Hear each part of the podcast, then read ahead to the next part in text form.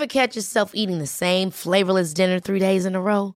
Dreaming of something better? Well, HelloFresh is your guilt-free dream come true, baby. It's me, Keke Palmer. Let's wake up those taste buds with hot, juicy pecan-crusted chicken or garlic butter shrimp scampi. Mm. Hello Fresh. Stop dreaming of all the delicious possibilities and dig in at HelloFresh.com. Let's get this dinner party started.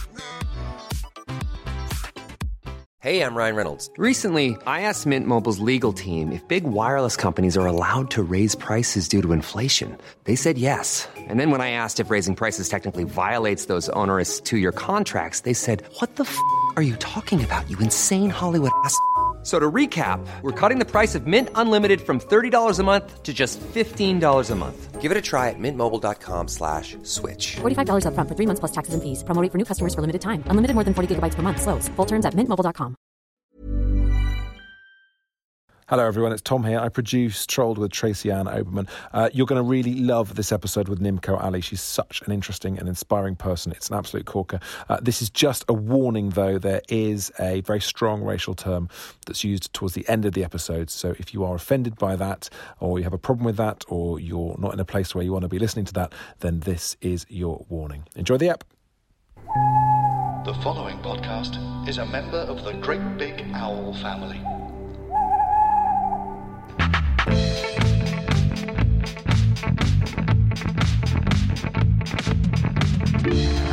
Hello and welcome to another episode of Trolled, the podcast that likes to take a breather from the battles of social media and try and work out how we can get some sensible behaviour happening online and also in real life.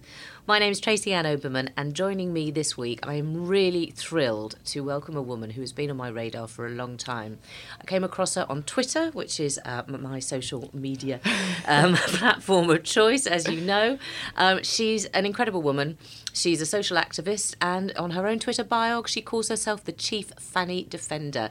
It's Nimco Ali, OBE. Hello, Nimco. Hi, thank you for having me. I'm so happy that you're here. I've Yeah. really uh, you you popped up on my radar early doors Yeah. um, on, on Twitter, and I've followed you ever since. You've got a really strong and clear voice, and for people that don't know m- that much about you, explain how you turned, how you became the woman that you are, your personal experience. yeah, so I'm an anti FGM activist, and um, ultimately I had FGM when I was seven years old, and it was something that really formed the basis of my life to this day. Because in searching for answers, I found the real injustices that there are out there in the world, specifically for women and specifically for girls who are from marginalised communities.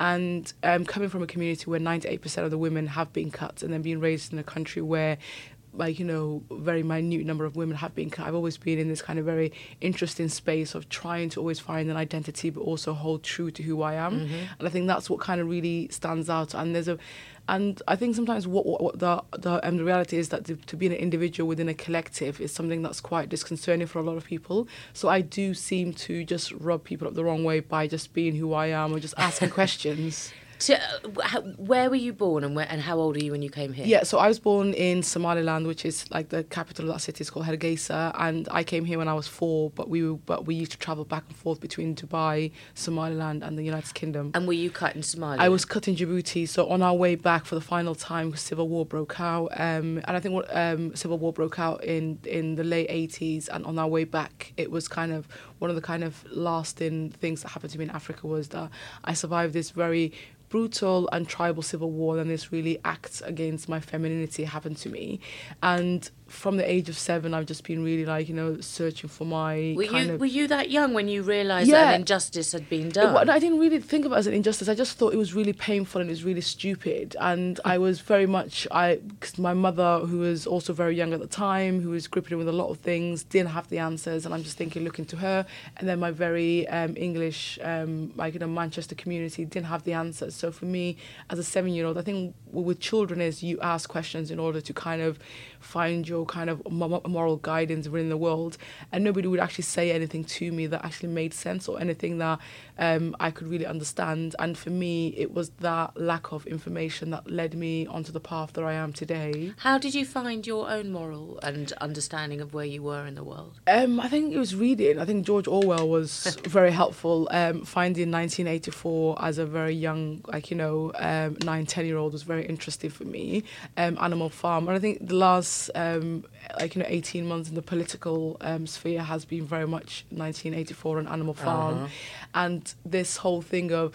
Am I actually going crazy, or are people refusing to see the realities that are right in front of them? There's a double think that has gone on over the last few years. It's extraordinary, So isn't it? it's just been it's just been really um, interesting, and and and and I- and I think because of who, who I am and what I am, I challenge a lot of people's misconceptions. Well, that was the thing. I think, and, and actually, it was sort of early doors, very early doors Yeah. on Twitter. You you came into my um, my vision for the FGM work Yeah. actually more than more than anything political, Mm. and also all the um, campaigns and bodies that you'd spearheaded. This Yeah. young, powerful woman, um, and so but you had a very there was always a very clear sense of who you were Yeah. and what your bottom. You were never afraid of anybody, and actually, you led the way for me because I was thinking if this young woman can speak out and be so funny and slaying in the way she'll put people down and tackle them, then I, you know, I can find a level of bravery.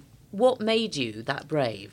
I think um, it was so. I started the activism when I was um, in my uh, mid twenties. Just so I basically had the FGM, and I had a really invasive form of FGM, which um, meant that at the age of eleven, I almost died, and and then I was in a major hospital in in Cardiff, and I remember people just looking at me, and I was just saying, okay, for the last like three four years, I've been trying to communicate something that I, that I wasn't able to show you, but now as medical prof- professions, you can see my anatomy is not normal, and there's something really weird has happened to me. Like, help me, basically, give me the information.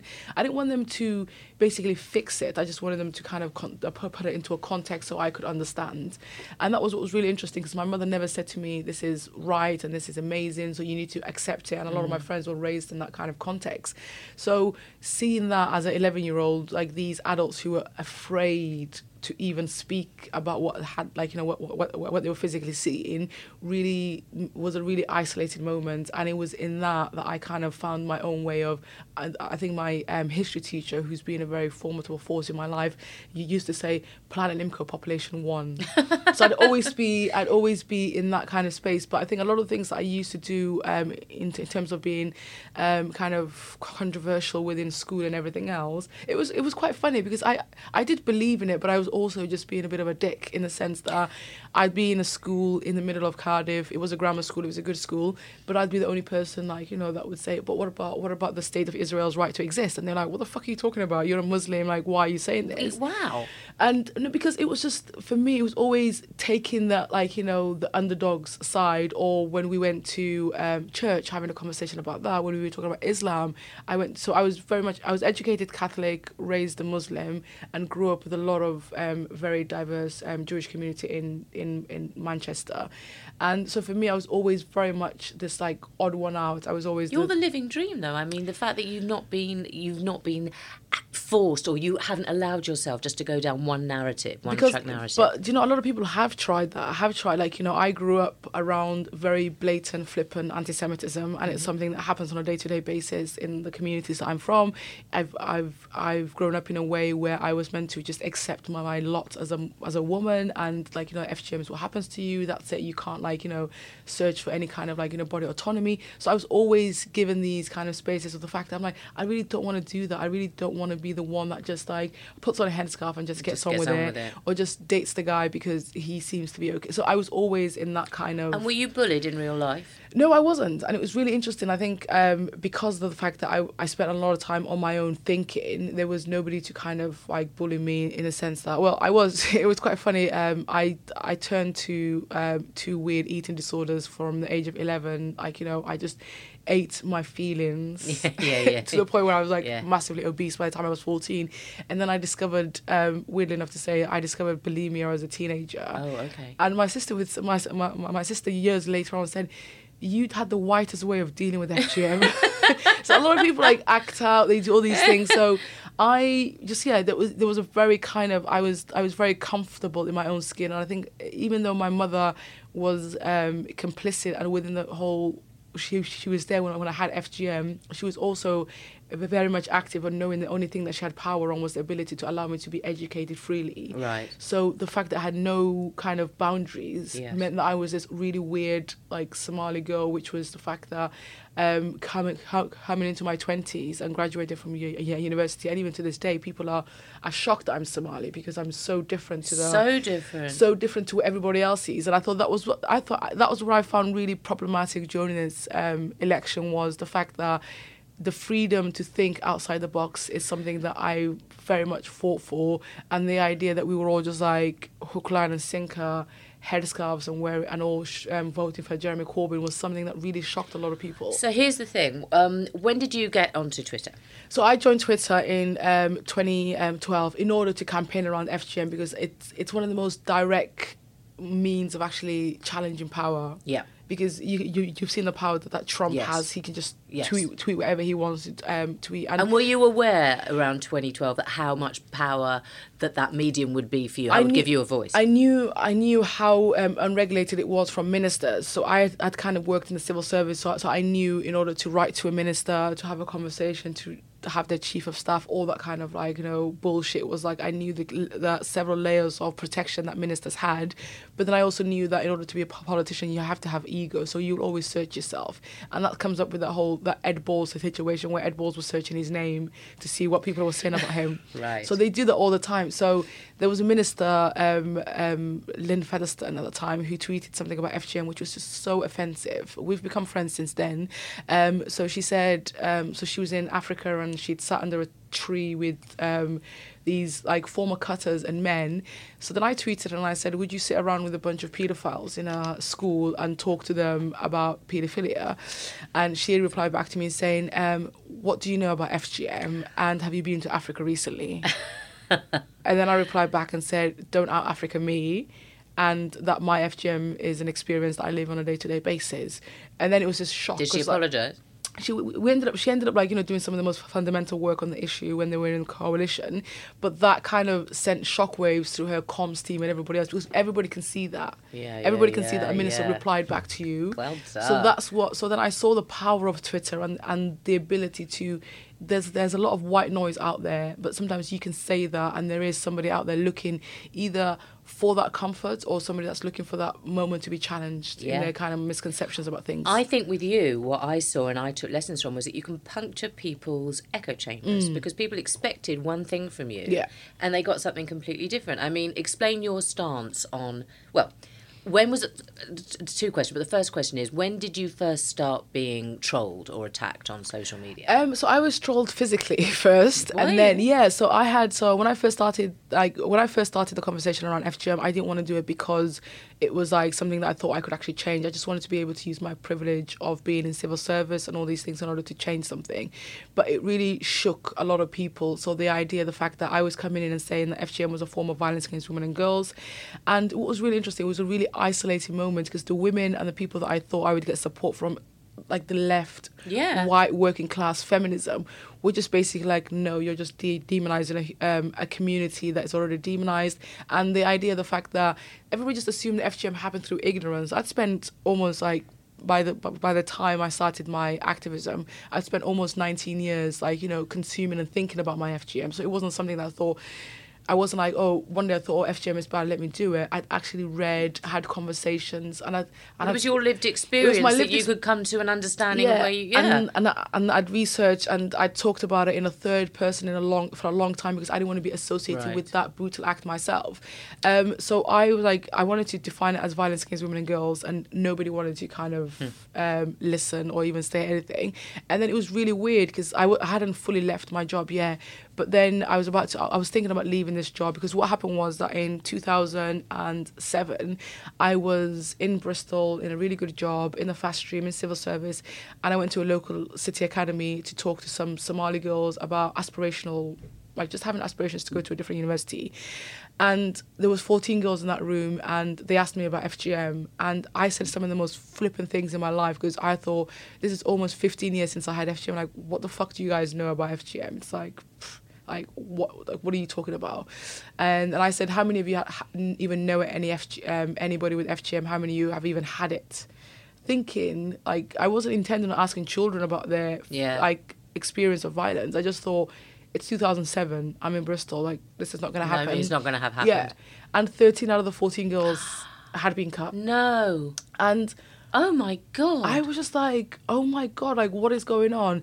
And then Wow. I, it was honestly, it was like oh, your stomach must have just plummeted. Oh my god, that's incredible. I became a seven year old myself, so I I started to I wanted to cry, but I couldn't cry. Um, and then um, and then what happened was the fact that I went back into my um, office and I, I ironically at the time I was sitting on a safeguarding board and I and then we put some safeguarding um, stuff together.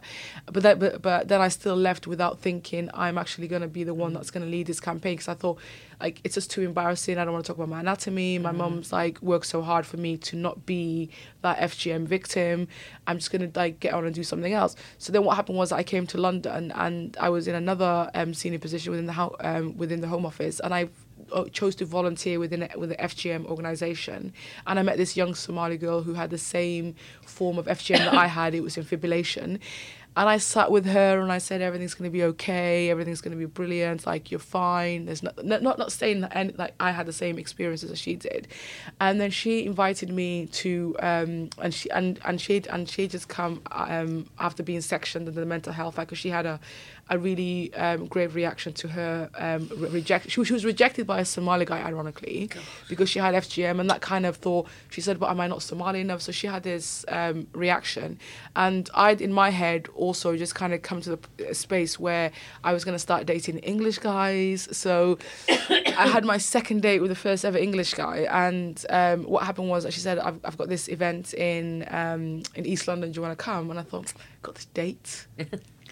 but I said I'll bring him for like it's not gonna be that it's not gonna be that intense. Um, and so she basically was like talk, talk, talking. So she was late, and and the people that were there were basically like, where is she? Where is she? And I said, Are you, have you been asked her like, is she okay? Rather than, and then she came in late, and they dragged her and they put her on the um, onto the stage, and she was hyperventilating.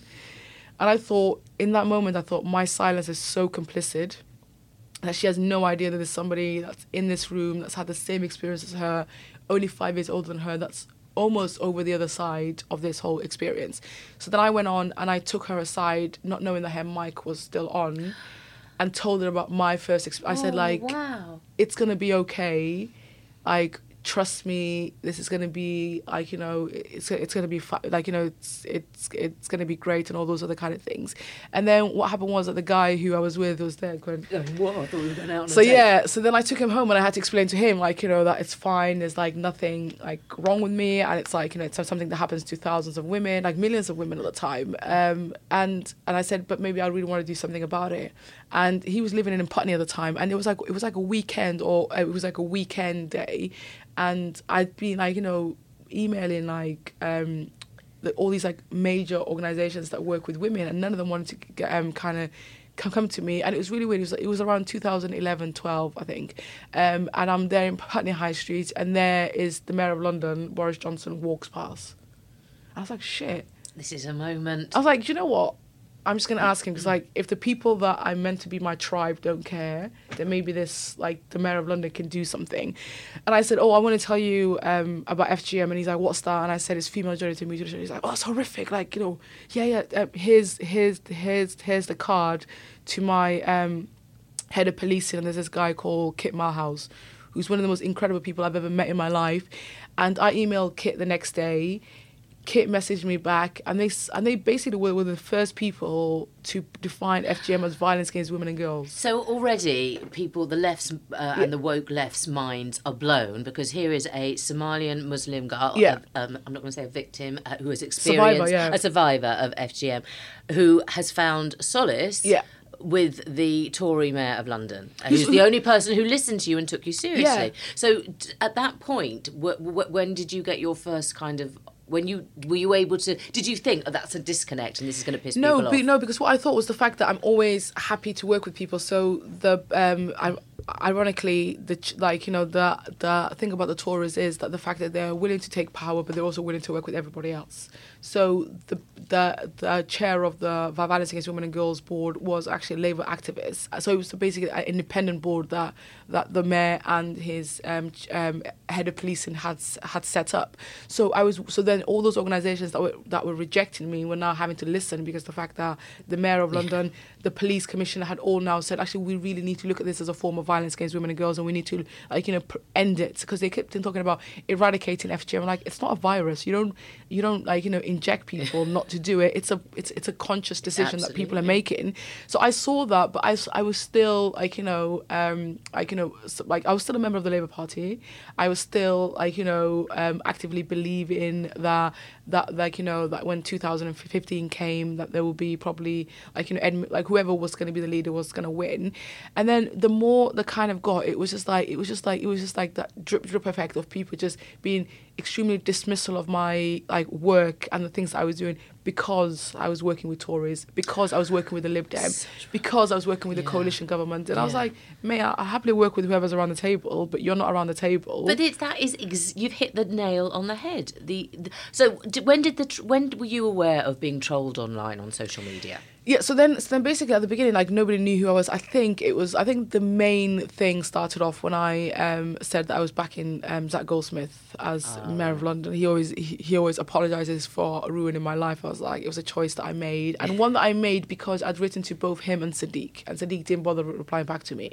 Well, that, you see, there you go. Yeah, so it's not like I said, oh, I'm going back Zac because he's a Tory and because he'd be a better mayor because he would have been a better mayor, but I backed him because he wrote back to me. And now, why do you think Sadiq uh, didn't get back to you? Because You would have been the most fantastic. Po- I mean, Yeah. cynically, you would have thought you'd Yeah, be I the know, poster I know, but I think- have, but I- the left would want. But I think one of the things is the fact that the left doesn't really want to deliver for ethnic minorities, and there's especially um, so they have this whole kind of conversation. If they keep, keep talking about the miserable, how how miserable our lives are, then we're very unable to look up and see who's actually really oppressing us. Like a lot of the shit that happened to me was not from the Tory party. It was like you know, it was it was the Conservative Party that that took my family in as refugees. It was a Conservative Foreign Secretary and ex-minister that came to greet my grandfather at the airport when he came from Somaliland. It was a Conservative Prime Minister that put on a girls' summit. It's a Conservative Prime Minister now that says that he cares about girls in the most vulnerable pla- like places in the world. So, what would you do to trolls who would say to you, "You've also you're backing a prime minister that talks about pillar box uh, women in pillar box uh, hijabs, uh, Piccaninny smiles, and all the And I think, so. I think I have those conversations all the time. I'm like, you, you have to read. And again, that was the thing with me and the Owen Jones kind of thing when people just shout at you. I'm like, oh, well, what happened with Owen? So basically, uh, we, we, we, we had this political blind date. Um, Oh, did you? Oh, you actually met him? God. So no, I. Do you know? what the weird thing is, and I said to him, I said, Owen and I in 2010, when I was in Bristol, were, were on the same side. There was a girl called Gemma who was standing to be a Labour. Um, um, she was one of the one of the um, um, candidates for Bristol. He came and supported her, and I supported her as well. So we were having. So I said, I said, listen, I said, it wasn't me that left. It was you guys went. You guys went so far that I'm just actually confused. You as guys to, exactly. I'm like I'm still here as the new Labour things can only get better generation who actually believes in prosperity, progress, and real equality. And that I've ironically found now within the centre, which is the Conservative Party, are kind of holding. So I, um, so I so they did this thing, which is a political blind date, and he came and he just just shouted at me and I just thought so so so so we were having a conversation about homophobia. And I said and he said like you know that the prime minister uh, in in a previous article from two like you know from 1998 had said this.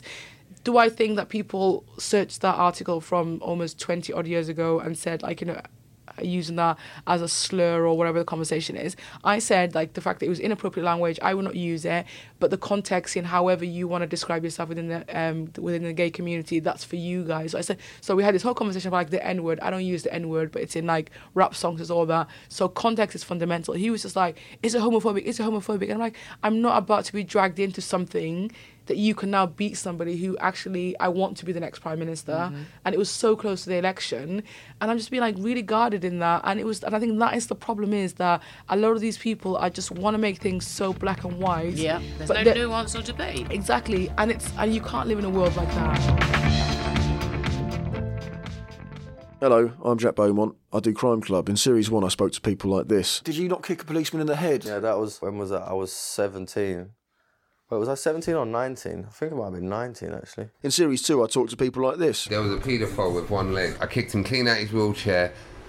About four of us, I mean, we battered him. And this. Cheated on your boyfriend to give him gonorrhea? Do you want to go there, or would you rather not? Yeah, no, no, no, I could talk about it. I have jingles like this. That's Crime Club, where strange people tell stories involving bad behaviour. New episodes out every Monday. Life is full of what ifs. Some awesome, like what if AI could fold your laundry? And some, well, less awesome, like what if you have unexpected medical costs? United Healthcare can help get you covered with Health Protector Guard fixed indemnity insurance plans. They supplement your primary plan to help you manage out of pocket costs. No deductibles, no enrollment periods, and especially no more what ifs. Visit uh1.com to find the Health Protector Guard plan for you.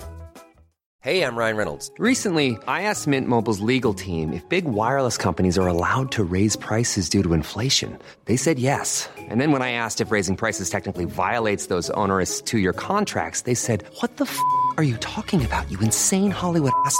F- So to recap, we're cutting the price of Mint Unlimited from $30 a month to just $15 a month. Give it a try at mintmobile.com slash switch. $45 upfront for three months plus taxes and fees. Promo for new customers for limited time. Unlimited more than 40 gigabytes per month. Slows. Full terms at mintmobile.com.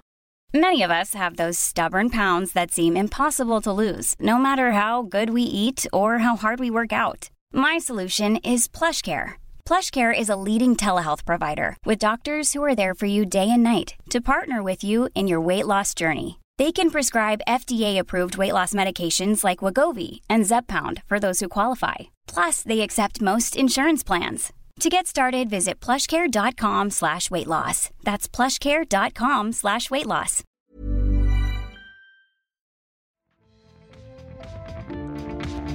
Tell me about being trolled online. How much uh, you you know? I'm somebody that stood up against anti-Semitism Yeah. and misogyny on the left, which was also my party. I felt my party left me very much like you. The very people that I felt should be speaking out uh, on subjects were gaslighting Yeah. and sort of not wanting to get involved, and on the contrary, being quite oppressive.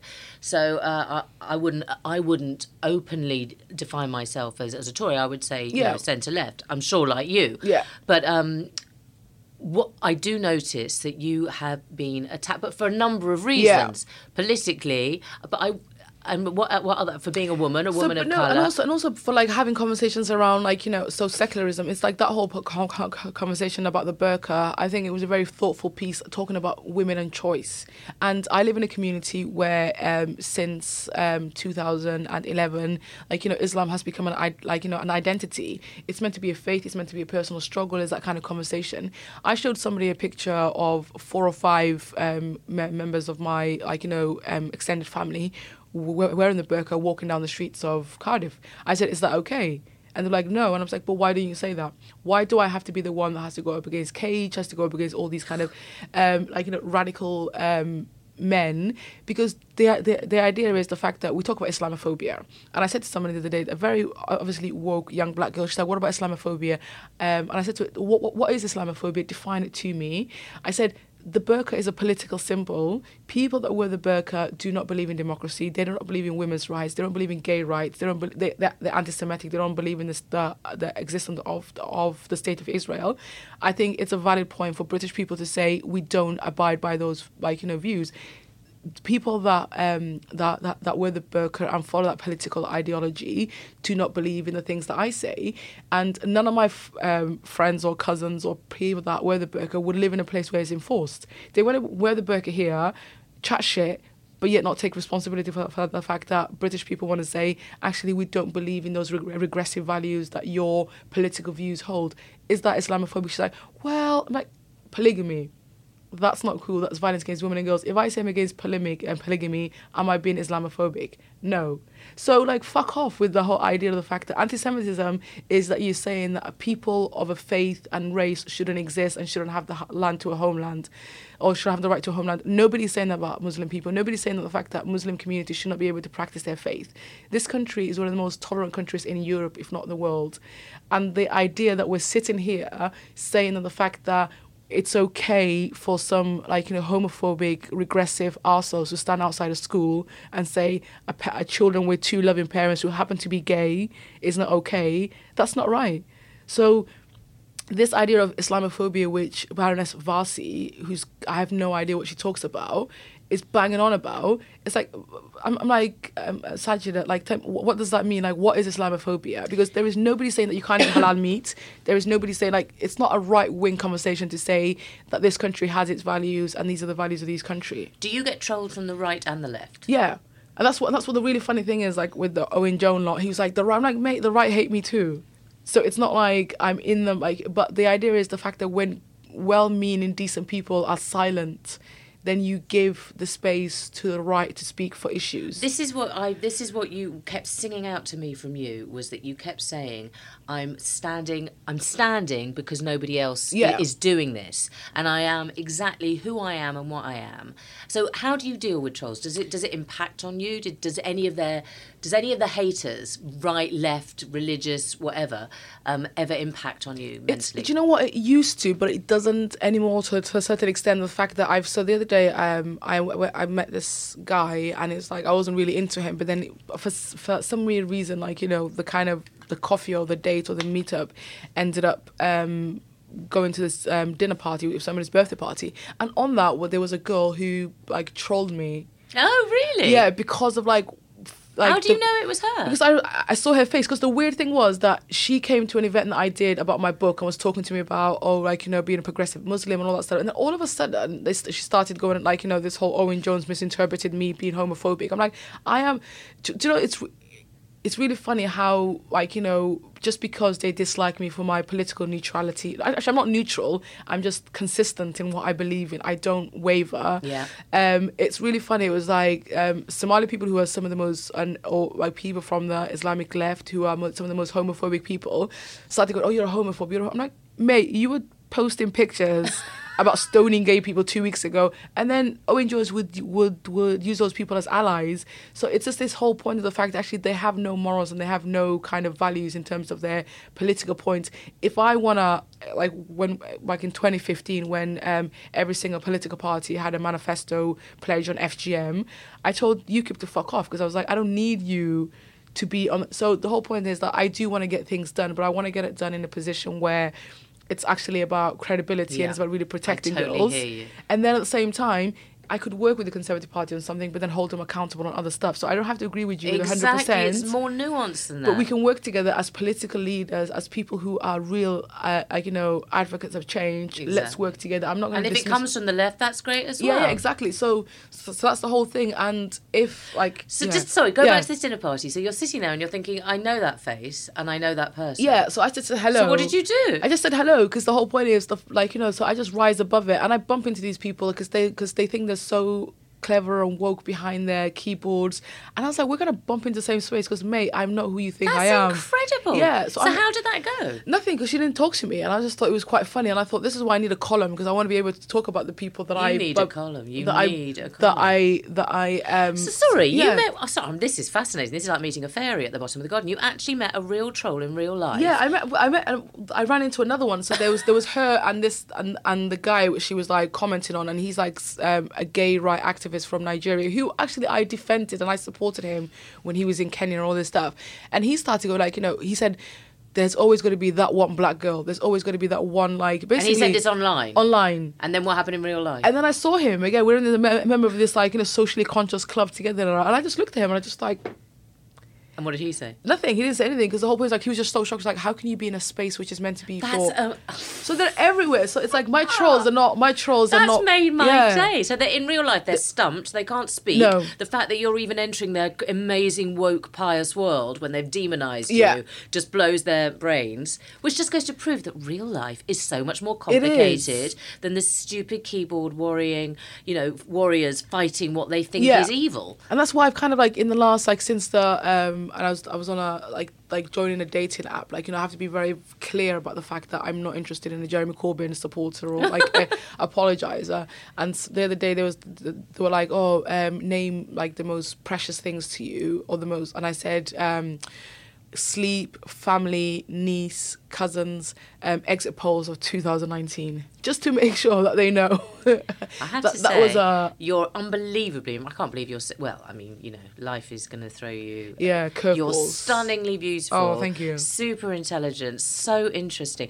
Do you? Um, just because, again, I think a lot of people who listen to this uh, get a lot of um, strength. Yeah. How to, so, how do you deal with uh, with with trolls? Do you block them? Do you engage? Do you talk? Yeah, I do like you know I do um, block them and I do mute them and there are and there are some people who actually um, like because I think sometimes blocking them means that you can't see like other kind of dangerous stuff that they're saying and I think that's the fundamental thing and it was really interesting recently um, I agreed and this is the thing is like sometimes I think I, and I'm going to stop doing that more. I just think um, it's it's especially young people. I really want to be able to go into a space and say that you actually like you know misunderstand me and let's have this conversation? Because I'm I really am very concerned specifically about young Somali people who are like in some of the best universities doing really well. The shit they put out online I was like mate I would not hire you for any senior political position or any position within a um, a FTSE 100 company, all the things like that you're going for, because the things you put out there, especially around the election, were just so. Is that because they're radicalised and they're not taught to see things from a wider periphery? Yeah, and it's, and I just think it's this thing. I think there must be like a, a very gang mentality. I'm sure, like you know, we wrote things on toilet walls. Mm-hmm. it's like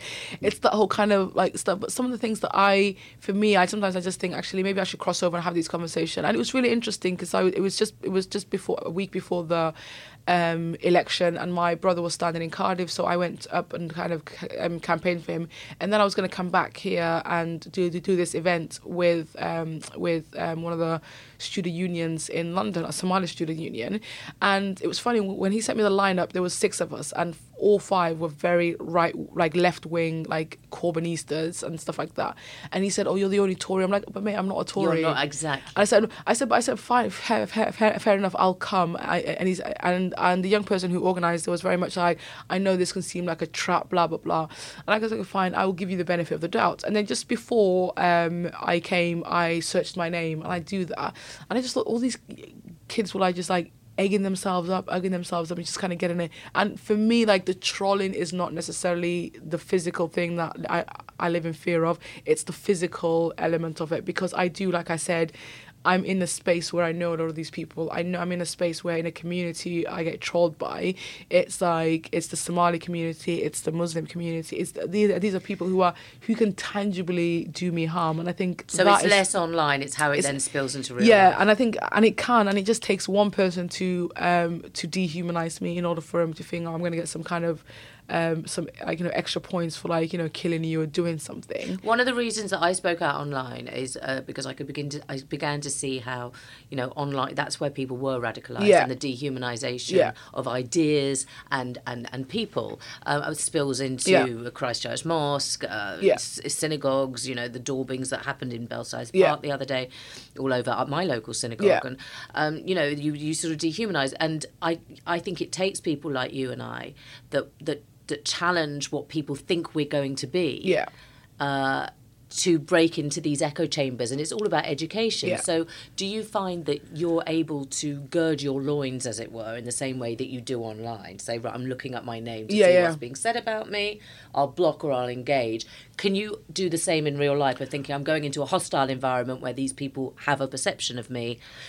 How do you then deal with it? Yeah, I've done that for like a long time, and that was like that was like going back, like you know, going into African countries and like you know facing these um, leaders and everything else. But it's just like ultimately, I think in the last like you know it it does have a mental toll on you, and I think it does have a physical toll. Cause like between 2012 um, and all the way to about 2016, my like you know I basically lost contact with most of my family because they were like, "Why are you putting yourself in this position?" And and for me, I don't talk about the FGM situation. It was like me and my sister were both cut at the same time, so I was in telling my story, I was telling her story, and she wasn't ready to talk about those things.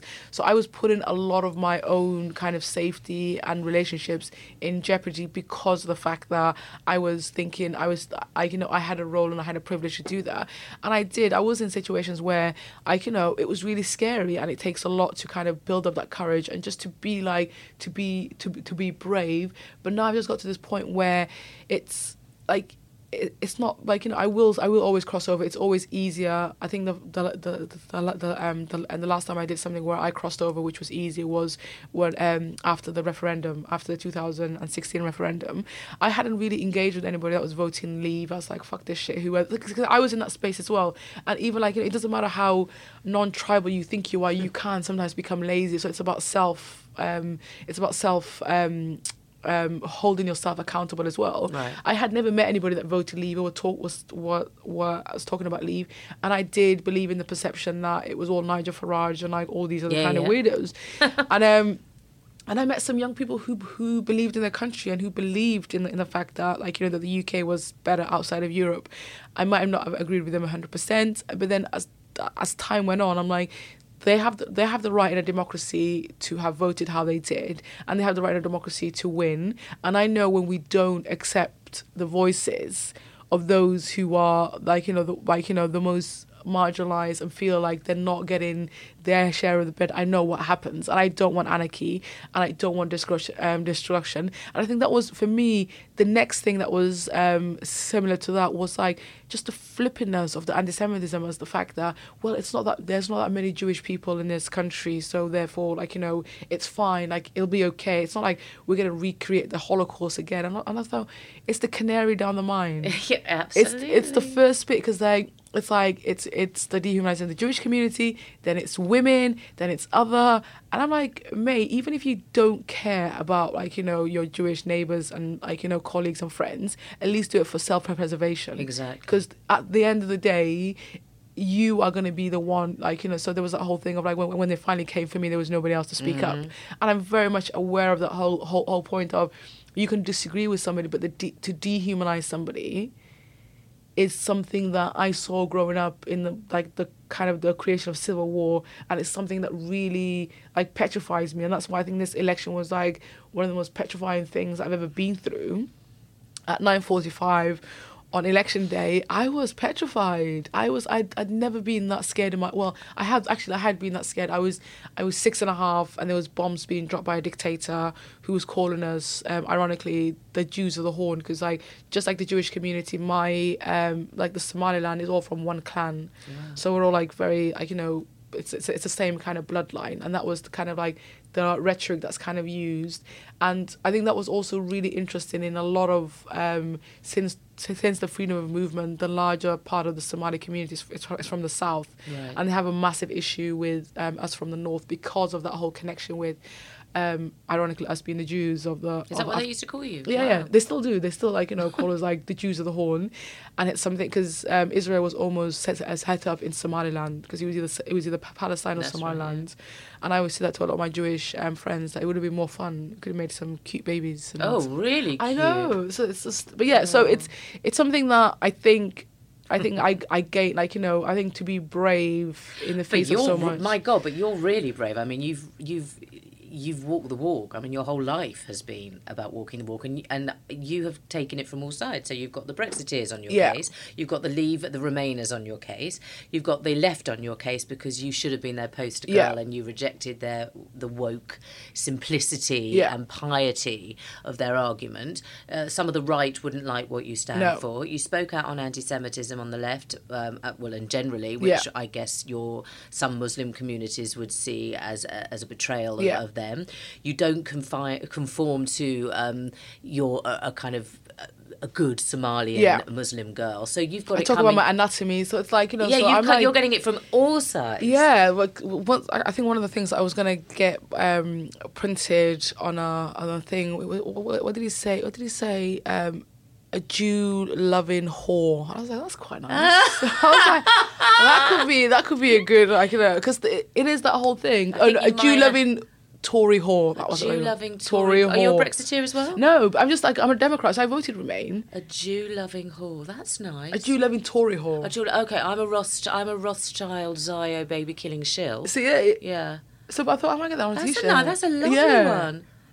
I feel like I've met my spirit animal. You, I admire you so Thank much. Thank you very much. Just because, just for everything you Yeah. are, because you've you've come up against so much physically and mentally, but you've completely defined who you are and been true to yourself. And I hope people listening to this, young women at school, Yeah. whatever your colour, religion, you know, a- anything, political outlook, it's just about what would you say your your the things you've learned in your life till now, which has given you the strength to be I think I, OBE. I think um, I think keep questioning. I think keep questioning, and um, also the fact that just listen to that voice, like like you know, as quiet and as dim and as distant as it sounds, there is something in your gut that really like you know tells you that. And I think for me, um, it was like the whole kind of um, being gluten free and all these other kind of stuff is different. But like listening, there, there has always been like this sixth sense that I've always kind of felt like this is not okay or this is like like you know I don't really believe in this.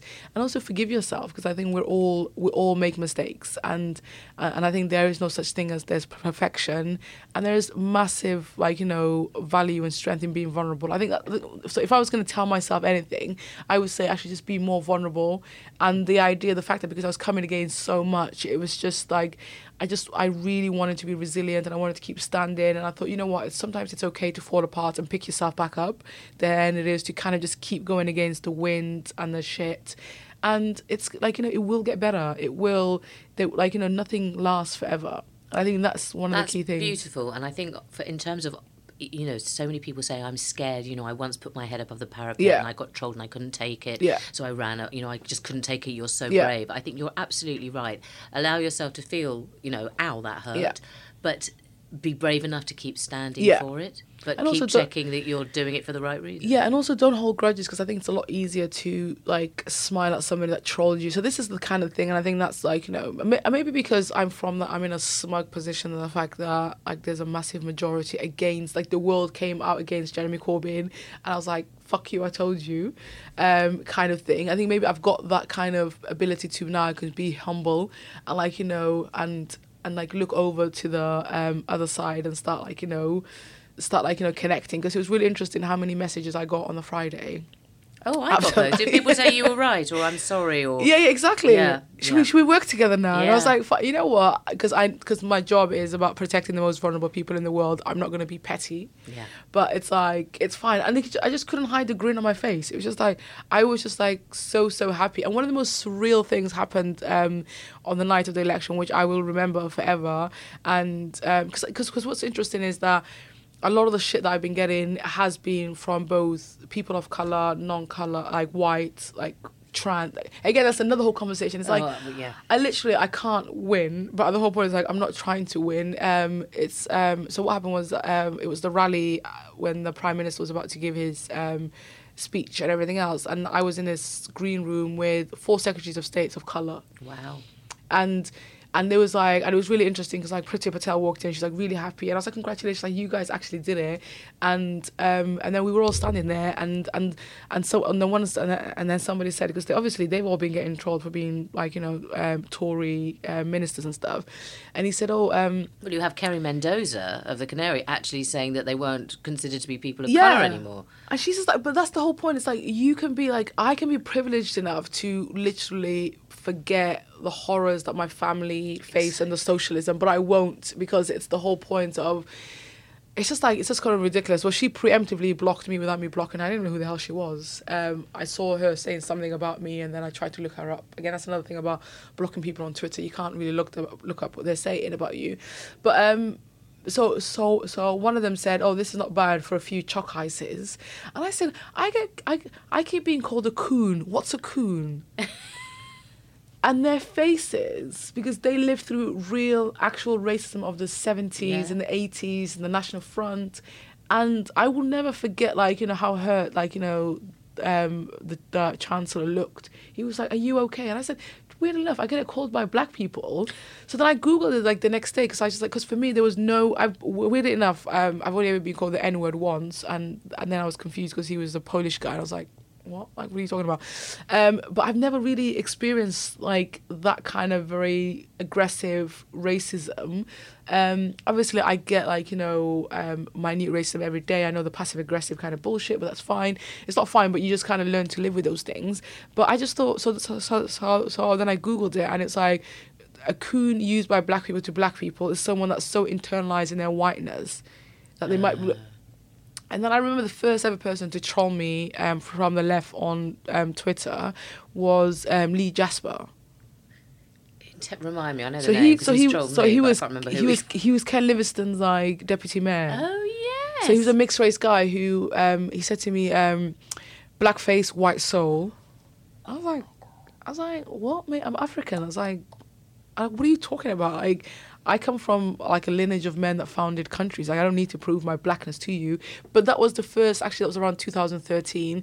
What was like what I found in that was like a lot of my very my white liberal friends were like too scared to intervene in two black people having a Yeah. thing. I'm like, but he's being racist Yeah. and he's having because I must have said something about dating a white guy and he was offended by me dating white men. Oh, and let's be honest, there's a huge misogyny in it as well. Yeah, yeah, yeah, yeah. So it was just like it was just so. Um, I must have made like a flippant comment about like you know. That's quite early doors. That was, trolling. 'cause I always thought it came around 215, No, no, no, no. So that's for me. That was like because because I again like you know like you know Ken Livingstone had lost the second like time in um in the mayoral election. So like I think I think that I think a lot of things shocked them. Like a two term like Tory um, mayoral candidate shocked them, and then and then they had to blame anybody. And obviously, I was the first person to kind of like I was like I quite like Boris Johnson. He's a good mayor.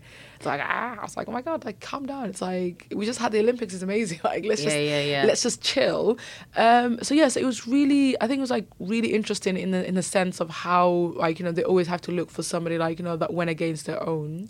So people who will be listening to this, I'm sure, will be going crazy, saying, "How can she sit there and talk about Priti Patel as if Priti Patel is a is somebody that she likes and admires?" Yeah. uh, you know, when look at all her immigration policy and what she stands for, yada yada yada. What would you answer back to that I that was online? So you know, like I always say that the personal is political, but I also know these people, and the reality is that the fact that, like I said, I never idolize to any, I never idolize anybody to the point that it's so hero worshipped that I can't criticize them, and I can't, and, and I never de- dehumanize somebody to the point where they actually are not seen to have any humanity and stuff like that. I really like, I really like Priti. I think she's really funny. Um, I've got. I've got a lot of time for her. I've got a lot of time for all the secretaries of states in this um, thing. Even like one of the things that people don't understand is that I've sat around and had conversations, like you know, with Jacob Rees-Mogg. We, we've hosted an event together in his con- constituency. We don't agree on abortion, but that's th- that whole thing is that we can fight those things in terms of like if if there ever came a decision that we would try to restrict women's access to contraception rights, which is like um, which abortions are access to health. I'd fight. I, I, I'd fight him on that. But is he a decent person? I think he is. Would and what about people like who I would have thought would have been your natural allies, um, uh, Diane Abbott and Dawn Dawn Butler? What, See- have you worked with them at all? Well, it's quite funny. So, um, Dawn Butler and I had like a really interesting. So, I did this podcast. Um, I think like late 2017, early 2017. Um, so, J- so I met um, um, Jeremy Hunt in 2012 to try, to try to get data around FGM, and he asked a really inappropriate question. Um, and I didn't say anything about that because I really needed to work with them. So, so the whole point is that the, the political work I do, I know how politically sensitive it is. So I'm happy to work with people. I'm happy to kind of um, to kind of to keep certain things out of the media and, and stuff and, and, and stuff like that happens. So so then I did this podcast like you know um, in 2017 when I was in a I was in a really good place. The fact that um, Theresa May had just become prime minister, it was like I thought we were gonna get like Brexit, then we were gonna still focus on like other stuff. And I did this um, thing and without talking to me, Dawn Butler. So I said, so Jake, um, not Jacob, um, J- Jeremy Hunt asked me whether I could still have an orgasm or not as the first direct question to me about my FGM wow. experience. Yeah. And I had like a, a real, like, you know, good comeback to it because it's something that everybody always asks. So without reaching out to me as the woman who not only experienced the FGM, shared the story, experienced the whole thing, Dawn Butler took it upon herself to write a letter on my behalf demanding an apology. So bloody patronising. Exactly. It's so patronising. And I was like, and she'd never written to me about FGM, never wanted to do anything. Like she lives in um, Brent, which is like so she didn't uh, even reach out to you first. No. so rude. So that is the thing, and then Diane Abbott is exactly the same. It, it's it's the fact They wanna use you. Yeah, they- and they're so condescending, and they can't like. It's just like the, the, the whole point is like I will always respect Diane Abbott for being the first Mm. um, black woman to be elected to to Mhm. um, to um, to the House of Common. Yeah, that and for that, she was amazing, and so so that, smashed but other, but right now the way that she stands and things that she, she does, does she actually contribute to how black women are seen as a as a progressive uh, women that achieve things in the UK? No, and I totally just like- agree with you. I, I totally agree with you. I, I, I, and I think the thing is, the funny thing is, I think we have this sort of alignment, you and I, and I keep saying it is. Um, I had a, you know, I. I didn't hate Jeremy Corbyn when he Yeah. was first. I might have actually voted for him indirectly. think, yeah, actually, sort of, I think so, and I think back in that I'm older than you. Obviously, Yeah. when I was at university, I knew men like Jeremy. I knew of Jeremy through militant, but I knew that that very white male militant kind of mindset was Yeah. was not a particularly positive one for women or minorities, No. unless it was their minority of choice. The thing that shocked me the most was I was always taught when somebody in a minority speaks out about feeling that there is prejudice or oppression, you listen to them. You don't interpret, you don't gaslight. And I was constantly being told that I was imagining it, that it was bullshit, that I was politicizing it, that I had a hidden agenda. Have we have so many similarities Yeah. for our I mean in our experiences online. Yeah. And, and how we've sort of dealt with Yeah. it.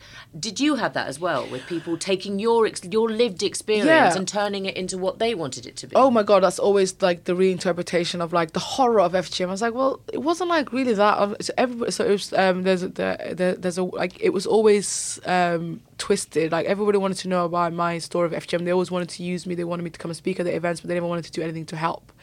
and I think that I think that is quite problematic in the sense that, and and I was very conscious of that whole kind of conversation. I would always say, I'm sharing my story. I'm not sharing the story of every single Somali girl. So it's not for you. So, so there was a really interesting, and, and there's like the lack of sensitivity. Yeah. I think it's like nobody, like you know, they see you as Nimco, but then they don't see like the fact that you have the same experiences as everybody else. Therefore, you need to be treated sensitively. So they so so so, so, they did that, and this whole point of as though they were doing me a favor and talking about my experience to me. And for me, what I understood from it's the othering. And as I think, and I think that's what I understood from the whole anti-Semitism. It's the whole point of the fact that, but look how well you guys have done now. Anyway, it's not really an issue. It's not like, it's not. It's not like the 1930s and 40s can happen again. yeah, exactly. And I was just thinking, but it actually can. And I think my first like really insight into that was the 2017 election where I stood as a Women's Equality Party candidate in in in Hornsey Wood Green, and going to. Uh, There were two people who were. It was like me as a, a black woman, a feminist, who was kind of like, I don't think I can vote Labour, and then the other people that couldn't vote Labour were the Jewish community. So I think I met, I think like six or seven hundred people voted for me, and they were all young women or Jewish lawyers from the area. so I've met every single, like you know, my kind of um, cons- constituency was that because I just thought this is just not okay, and also in a place where you're meant to feel like you know protected. The idea, the fact that you have to have police and you have to have security guard outside synagogues, it's just like But that's always been my lived. That's my lived experience Yeah. In fact, fu- funnily enough, I went somewhere recently, and, and an MP's um, assistant came, or somebody I've been quite critical of, came up to me and said, "I want to slap you round the face because you're making my MP's life so hard." And I said, "Well, he's my MP as well." Yeah. I think we know who it is now. Yeah. He's my MP, and I've Yeah. written to him numerous times to maybe speak out against the abuse that I've been getting from members of the Labour Party, and he hasn't done anything. And she said, That is an absolute lie. I don't believe that you've had that experience. And I said, but it's my experience. I mean, she said, "Well, I just want to slap you hard," and uh, it's that kind of blindness. But it's the same thing I get. So really, like reacting to that is the whole point of like people can't think that I've had any any kind of FGM because the fact that I'm so like, oh my god, you've had FGM, but you're so like, yeah, you're so together. I was like, well, I'm not gonna break like you know it happened actually literally almost like 29 years ago, so almost 30 years ago. So I'm not about to fall apart. So there is that whole thing of people just. Like they're like, tell me the horror, tell me how it's still. Tell like, me the horror. Tell me that it's like I'm like, there's nothing like unless I'm on my period, there's nothing bleeding down there. That's just like, get over it. Nimco Ali, OBE. Thank you. I have so much respect for you. Oh, thank you very I'm much. so happy to meet you in person. You represent so much of a worldview that I, that I believe in. You've taken your experience, you've turned it into something incredibly positive. You believe in education.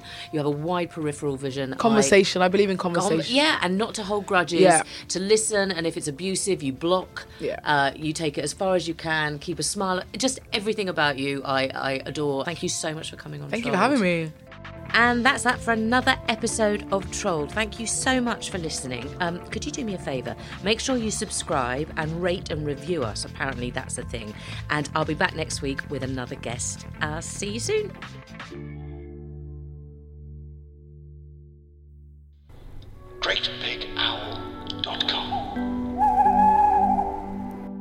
Get yourself some gas and air and breathe deeply. We're talking on the phone while he had his arm inside my vagina. In my head, I was saying, could you go and see if the anaesthetist is free? And what I was actually saying out loud was, help me! CD player doesn't work. I was like, fuck's sake! Why am I CD player? Where's my playlist? That's One Torn Every Minute with me, Beth Murray. Available now from Great Big Owl. Help me! Mom deserves the best, and there's no better place to shop for Mother's Day than Whole Foods Market. They're your destination for unbeatable savings, from premium gifts to show-stopping flowers and irresistible desserts. Start by saving 33% with Prime on all body care and candles. Then get a 15-stem bunch of tulips for just $9.99 each with Prime. Round out Mom's menu with festive rosé, irresistible berry chantilly cake, and more special treats. Come celebrate Mother's Day at Whole Foods Market. Hi, I'm Daniel, founder of Pretty Litter. Cats and cat owners deserve better than any old fashioned litter. That's why I teamed up with scientists and veterinarians to create Pretty Litter. Its innovative crystal formula has superior odor control and weighs up to 80% less than clay litter. Pretty Litter even monitors health by changing colors to help detect early signs of potential illness. It's the world's smartest kitty litter. Go to prettylitter.com and use code ACAST for 20% off your first order and a free cat toy. Terms and conditions apply. See site for details. Hold up. What was that? Boring. No flavor. That was as bad as those leftovers you ate all week. Keke Palmer here, and it's time to say hello to something fresh and guilt-free. Hello Fresh. Jazz up dinner with pecan-crusted chicken or garlic butter shrimp scampi. Now that's music to my mouth. Hello Fresh. Let's get this dinner party started. Discover all the delicious possibilities at hellofresh.com.